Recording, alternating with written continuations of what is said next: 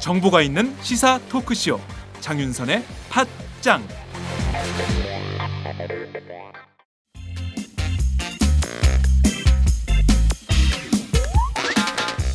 매일 정오 여러분의 점심시간 맛있게 씹어드실 뉴스를 보내드리는 장윤선의 팟짱. 매일나 신선한 뉴스를 맛보고 싶으시다고요? 보수 언론이 대충 훑고 지나간 뉴스 그 이면의 진실을 알고 싶으시다고요? 그렇다면 여러분의 곁에 장윤선의 팟짱이 있습니다. 좋아요와 구독하기로 응원해주세요.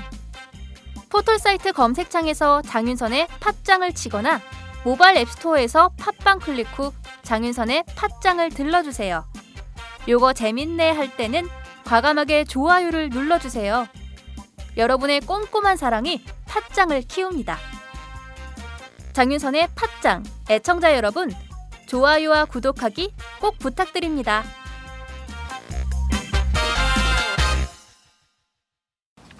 안녕하세요. 장윤선입니다. 오늘은 십이월 십구일 금요일입니다.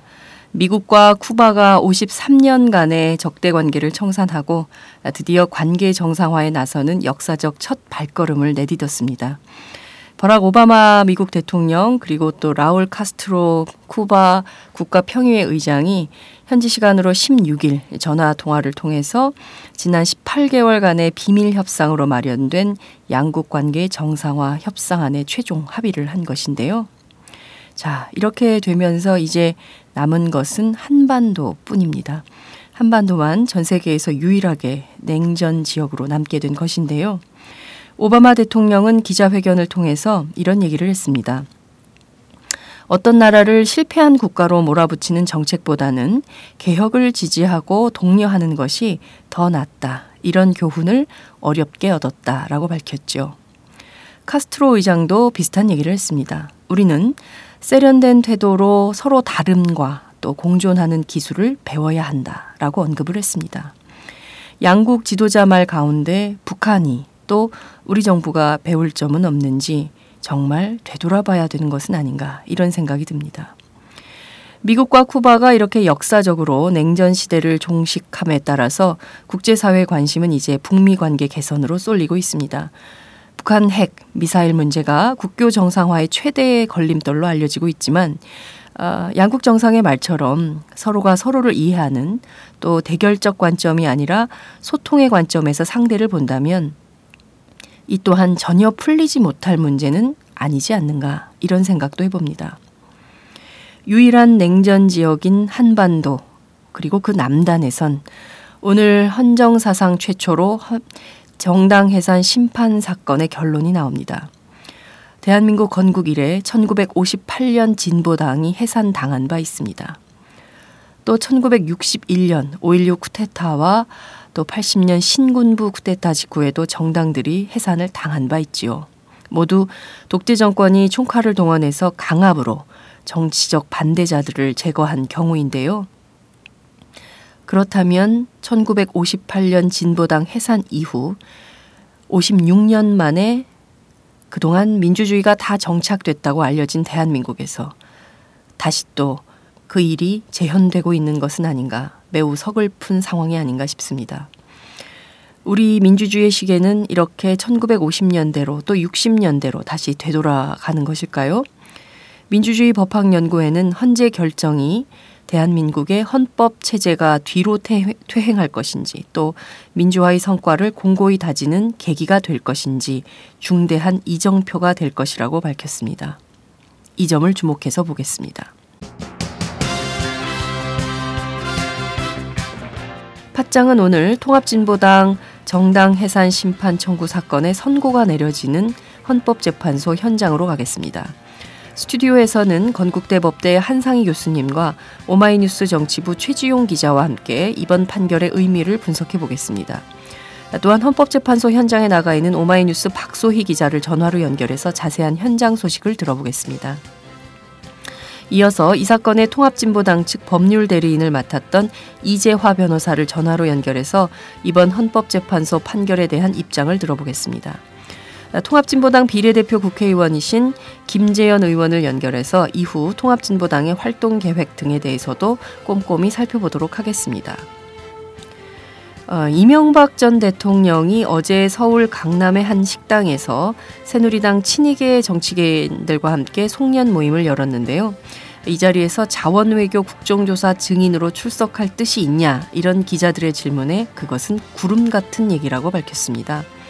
사실상 이번 국조에 참석할 뜻이 없음을 우회적으로 강조한 것이 아니냐 이런 분석이 나오고 있는데요. 어제 이 현장을 취재한 오마이티비 강신우 기자와 곽승희 기자가 있습니다. 오늘은 곽승희 기자와 함께 이 현장 소식을 함께 들어보겠습니다. 팟짱 시작합니다.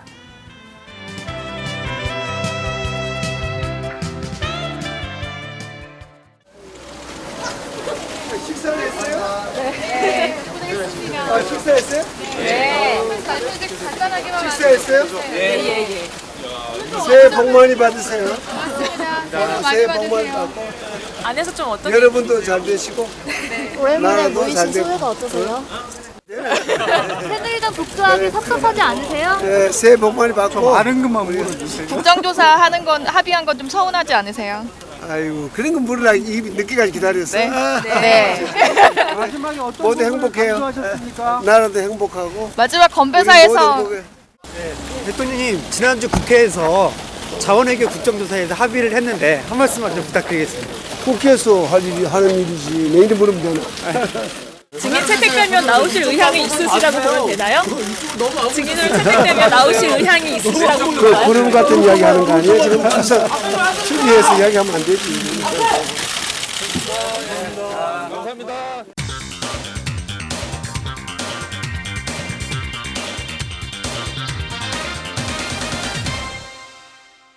전혀 다른 뉴스. 전혀 다른 뉴스 시작하겠습니다. 이명박 전 대통령이 어제 오후 서울 강남의 한 식당에서 측근들과 송년 만찬을 함께 했는데요. 현장에서 기자들이 자원외교 국정조사에 출석할 것이냐라고 물었지만 이명박 전 대통령은 구름 같은 얘기다라고 답변한 걸로 전해지고 있습니다. 이 현장을 직접 다녀온 오마이뉴스 곽승희 기자와 함께 현장 소식 알아보겠습니다. 곽 기자 어서 오세요. 네, 안녕하세요. 네, 어, 이 낯익은 목소리. 좋아요와 구독하기로 힘을 주십시오의 주인공이기도 합니다. 아, 목소리가 너무 좋아서 여기저기서 응원 물결이 일고 아. 있는 것 같습니다. 네. 자, 어제 이 현장을 직접 다녀오셨습니다. 이명박 대통령 직접 만났어요? 네, 직접 만나 뵀습니다. 네. 어떻든가요? 지난번에 돌직구 질문을 던져서 화제가 됐던 곽승희 기자이기도 한데요. 그때 보고 지금 두 번째 직접 얼굴을 본 것 같은데 그때에 비해서 뭐 얼굴이 더 좋아졌습니까? 얼굴 상태는 똑같은 것 같은데요. 네. 분위기가 기분이 되게 좋아 보이시더라고요. 음. 계속 허허허허 많이 웃으시고 네. 네. 기분이 좋을 일이 별로 없은 것 같은데 기분이 좋군요. 네. 자, 그런데 그 국정조사 증인으로 채택이 된다면 출석할 것이냐라는 질문을 기자들이 했습니다. 네. 그 질문에 대해서 구름 같은 얘기다 이렇게 얘기를 했다고요? 이게 네. 무슨 얘기입니까? 그러니까 이명박 대통령이 그 모 가든에 도착해서 들어가기 전까지 짧은 시간 동안 기자들이 질문을 할 수 있었는데요. 처음에 나왔던 질문은 그 국정조사 합의에 대해서 어떻게 생각하시냐. 네. 근데 이거에 대해서 답, 구체적인 답변을 피하시더라고요. 음. 뭐 국회에서 할, 하는 일이지 나한테 물어보면 되나 허허허 이렇게 웃으시고.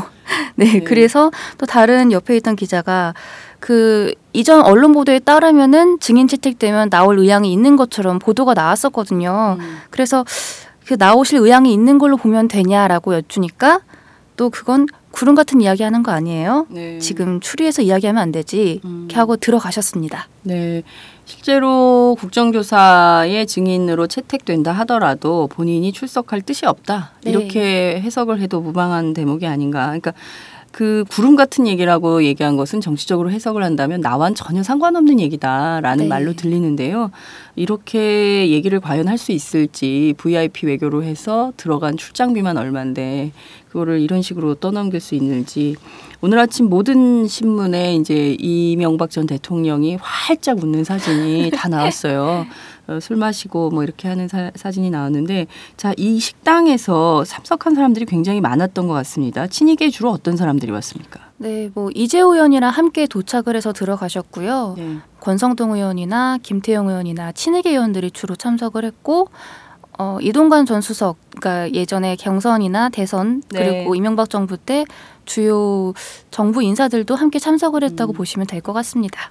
이분이 마사지 전문 변, 대변인이죠. 아. 음. 자, 그래서 전현직 한 스물여덟 분, 삼십 명이나 모였으면 굉장히 많이 모인 것인데요. 이, 수, 이 시국에서 모여서 우리는 정치 얘기는 하지 않겠다, 이런 입장을 밝혔다면서요? 네, 들어가는 이제 인사들을 붙잡고 기자들이 도대체 오늘 무슨 얘기를 할 거냐, 네. 그리고 또 나온 인사들을 붙잡고 무슨 얘기를 했냐 음. 물어봤는데 전혀 정치적인 얘기를 하지 않았다. 그렇게 말씀을 하시더라고요. 네네. 또 중간에 권택기 전 의원이 나와서 약간의 그 내부 분위기와 대통령 음. 모두 마, 발언 등을 얘기를 해줬는데요. 네네. 전혀 그런 얘기는 없었다. 음. 그냥 덕담을 서로 나눴고 또 엠비 회고록이 내년 일월쯤 출판이 될 예정인데 네. 관련해서 얘기를 나눴다. 음. 이렇게만 답을 했습니다. 네.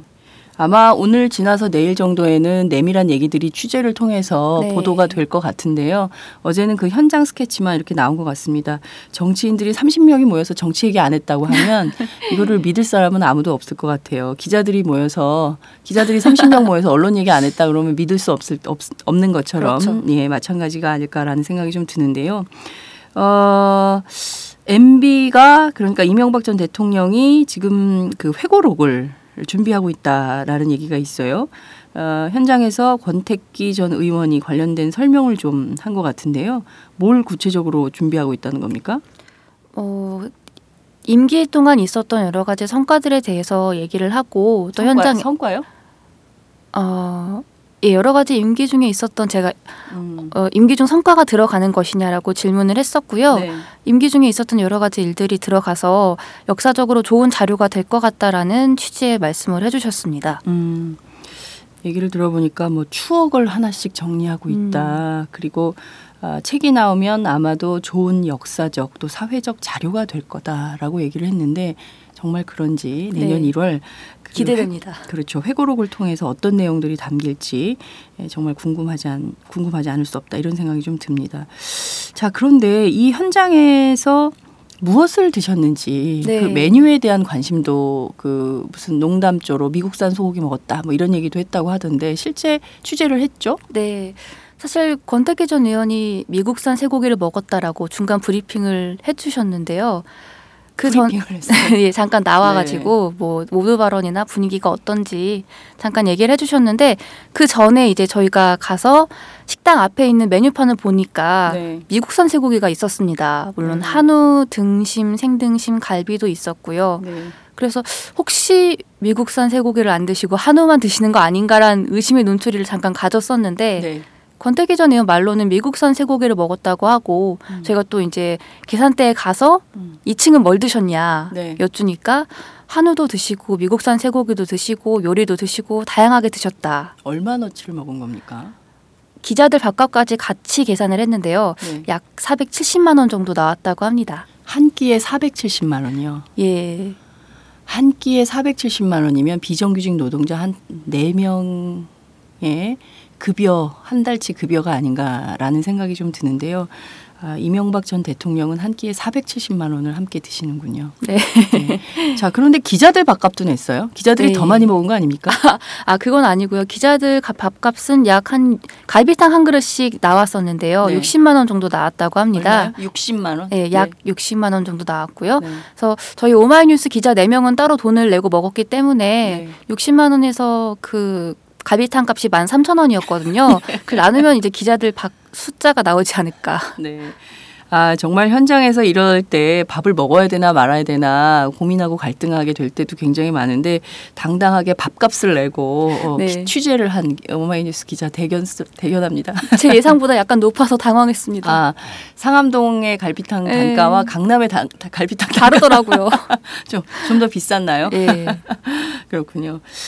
그런 건 좀 회사가 지원을 해줘야 되는데 참 아쉽습니다. 네. 자, 그런데 그 약 두 시간 정도의 만찬을 한 걸로 어, 전해지고 있습니다. 두 시간 동안 기다린 거예요. 예. 기자들이. 자, 이명박 전 대통령 만찬 끝내고 나오면서 뭐라고 했습니까? 식사하셨습니까? 네. 기자들 밥을 계속 챙기시더라고요. 음. 그래서 이제 나오는 와중에 또 기자들 질문이 들어갔죠. 네. 뭐 정윤의 문건 파동 어떻게 보시느냐, 네. 새누리당 국조합이 섭섭하지 않으시냐, 음. 이렇게 두 가지 정도 질문을 드렸는데요. 네. 구체적인 답변을 하지 않으시고 음. 뭐 그런 걸 물어봐야 되냐, 음. 아 그런 거 물어보려고 여태, 여태까지 기다렸냐, 음. 행복하세요. 이런 답을 하시, 해주셨습니다. 행복하세요. 네. 네.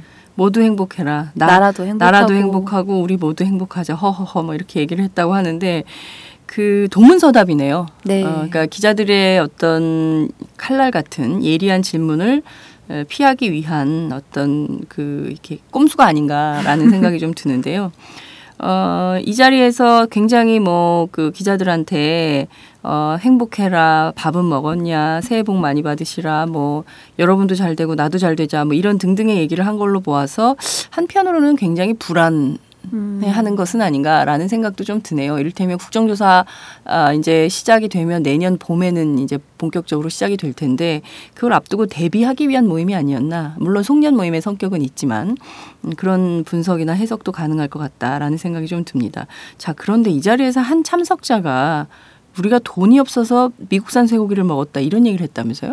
아, 그러니까 그 한 참석자가 권택기 전 의원인데요. 네. 그 중간 브리핑이 끝나고 음. 또 기자들이 또 뒤에 모여서 그 권 전 의원이랑 얘기를 했는데 네. 어, 미국산 쇠고기 먹은 거 어떻게 알았지? 그래서 한 기자가 메뉴판이 있었나 보다 네네. 하니까 어, 농담조로 음. 아, 우리가 돈이 없어서 허허허 이렇게 웃었다고 합니다. 돈이 없어서 사백팔십만 원어치 밥을 먹어요? 그렇군요. 뭔가 좀 다른 나라 정말 구름 같은 얘기네요. 예, 돈이 없어서 사백팔십만 원어치 한 끼에 식사를 하시는 구름 같은 얘기를 오늘 좀 들어봤습니다. 네, 오늘 현장 다녀온 곽승희 기자 함께 했는데요. 아, 오늘 말씀 정말 잘 들었습니다. 고맙습니다. 네. 안녕하세요. 장윤선의 팟짱 애청자 여러분. 저는 김병기입니다. 전에는 편집국장이었는데요. 지금은 십만인클럽 회원이자 본부장 맡고 있습니다. 그런데 십만인클럽이 뭐지? 어, 이렇게 궁금해하시는 분들 많으실 겁니다. 오마이뉴스에 자발적으로 구독료를 내는 시민들의 모임입니다. 지금 매월 후원해주시는 분이 몇 명이죠? 팔천 명이요. 아, 그럼 앞으로 몇 명을 모아야 합니까? 십만 명이요. 아, 참 갈 길이 멉니다. 그런데 조중동 구독자는 많게는 백만. 이래서 진보 언론 살아남을 수 있을까요? 아, 십만인클럽 후원으로 만들어지는 팟짱 응원하고 싶으시다고요? 지금 전화주세요. 공이 칠삼삼 오오공오로 전화하셔서 내선번호 이칠사를 꾹 누르세요. 오마이뉴스 기사의 모든 기사 하단에 동그란 주황색 배너를 누르셔도 됩니다. 여러분들의 참여로 팟짱이 웃음소리 더 커질 수 있습니다. 감사합니다.